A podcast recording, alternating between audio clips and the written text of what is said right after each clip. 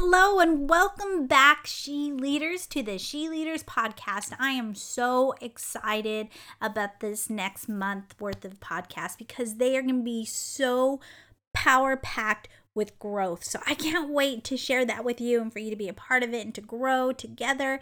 This is going to be exciting. Um, so when I was six years old, I went to a Christian school. Well, Actually, I went to Christian school all my life. But at six years old, we had what's called a scripture memorization contest. Yeah, that's right. That's what we did for fun. so, what you did was how it worked is you memorize a ton of scripture. And then on this wonderful night, we all come together and there was three mics on stage and we all stood in line and so you'd walk up on the stage and then each one would recite their scripture. First the reference, then the scripture, then the reference. Now you couldn't get a single word wrong, not the or and, nothing. You couldn't get a single word wrong. If you did, you were out. But if you were one of the lucky ones that got them all right, then you get off stage and you get back in line. So there wasn't a number of scriptures you had to memorize, like 10 or 20 or 50. No, you had to memorize as much as you could because you never knew how much everybody else knew. So if you ran out of scriptures that you no longer had memorized, then you were out. Now, one of the favorites was John 11 35. Jesus wept. It's the shortest verse in the Bible. And the only reason I know that is because everybody used that. That was like the last one. If you know nothing else, you went to John 11 35. Jesus wept. So, anyway, I'm six years old and I'm going to compete in this contest. And I am so excited because I want that coveted trophy, the Bible memorization trophy. So, I'm so excited. I get up to the mic, it's my turn, and I start. Genesis 1 1. In the beginning, God created, and then my voice cracked. It cracked horribly. So I burst into tears because what else was I supposed to do? It was humiliating. But that wasn't all. Then I froze in place. I was supposed to walk off stage because I burst into tears. That's not part of the scripture, right? But I couldn't move. I was frozen and I was crying. So my aunt had to come from the back of the room, pick me up and carry me off stage all while I'm crying. It was so humiliating.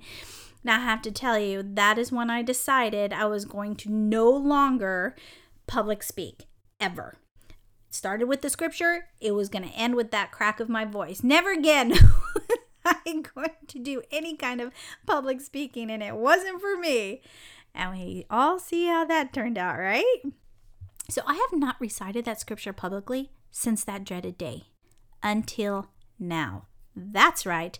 I'm going to give it another try for you right here. Are you ready? Genesis 1 1. In the beginning, God created the heavens and the earth. Genesis 1 1. Whoo! I did it! My voice didn't even crack. You know what? I'm just going to go ahead and pause and wait for your applause. I can feel it from here, so go right ahead, clap. That's what I wanted that day. It didn't happen. Now I get the opportunity. Well, thank you very much. Thank you. So, in the beginning, God created the heavens and the earth. That is the first scripture in the Bible. That is our beginning.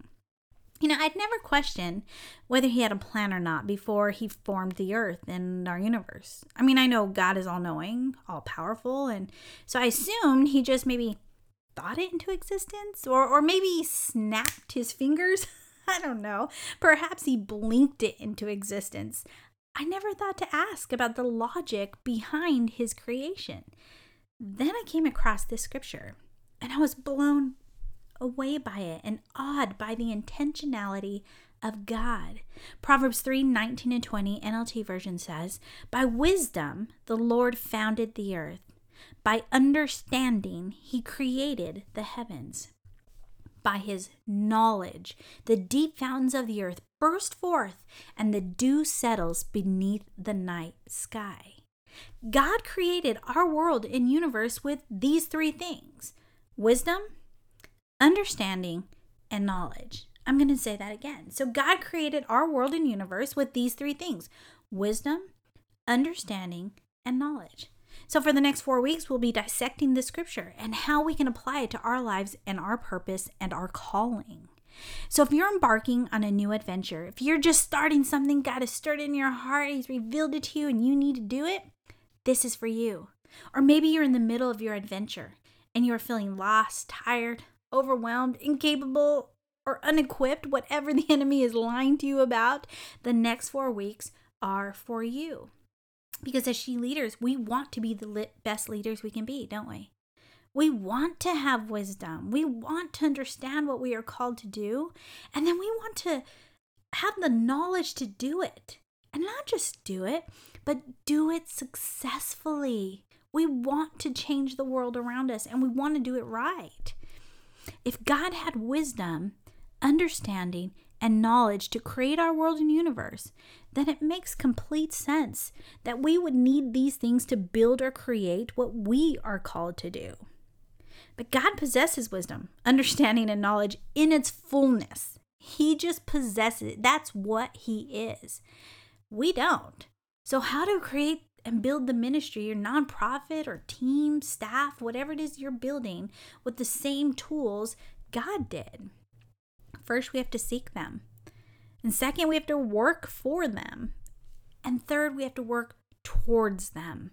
They're not going to come naturally to us. They are God, but they don't come naturally to us. So it's something we have to work for. And often we have the vision, we've got the calling, we've got our purpose down packed, but we just don't know how to start. We get stuck at the starting line, not knowing what the first step is, or we get past the starting line. We're excited, we've got vision, we've got excitement, we've got passion, but then it's like, okay, how do I put these pieces together?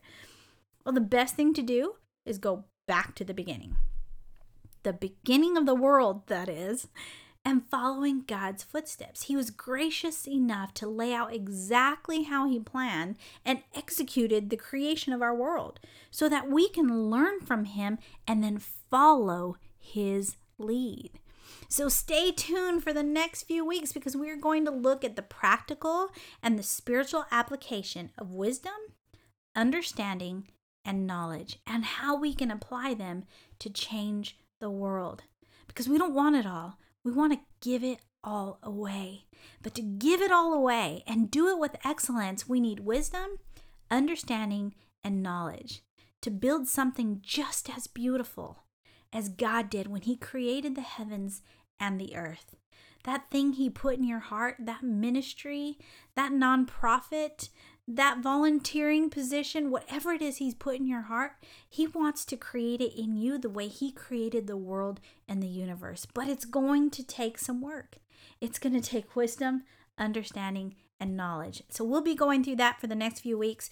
Please stay tuned and invite your friends to hear this. You are not alone. If you struggle with it, odds are everyone around you is as well. We all struggle, and if not, we all need a refresher. So make sure you share this, and we will see you next week right here. See you then.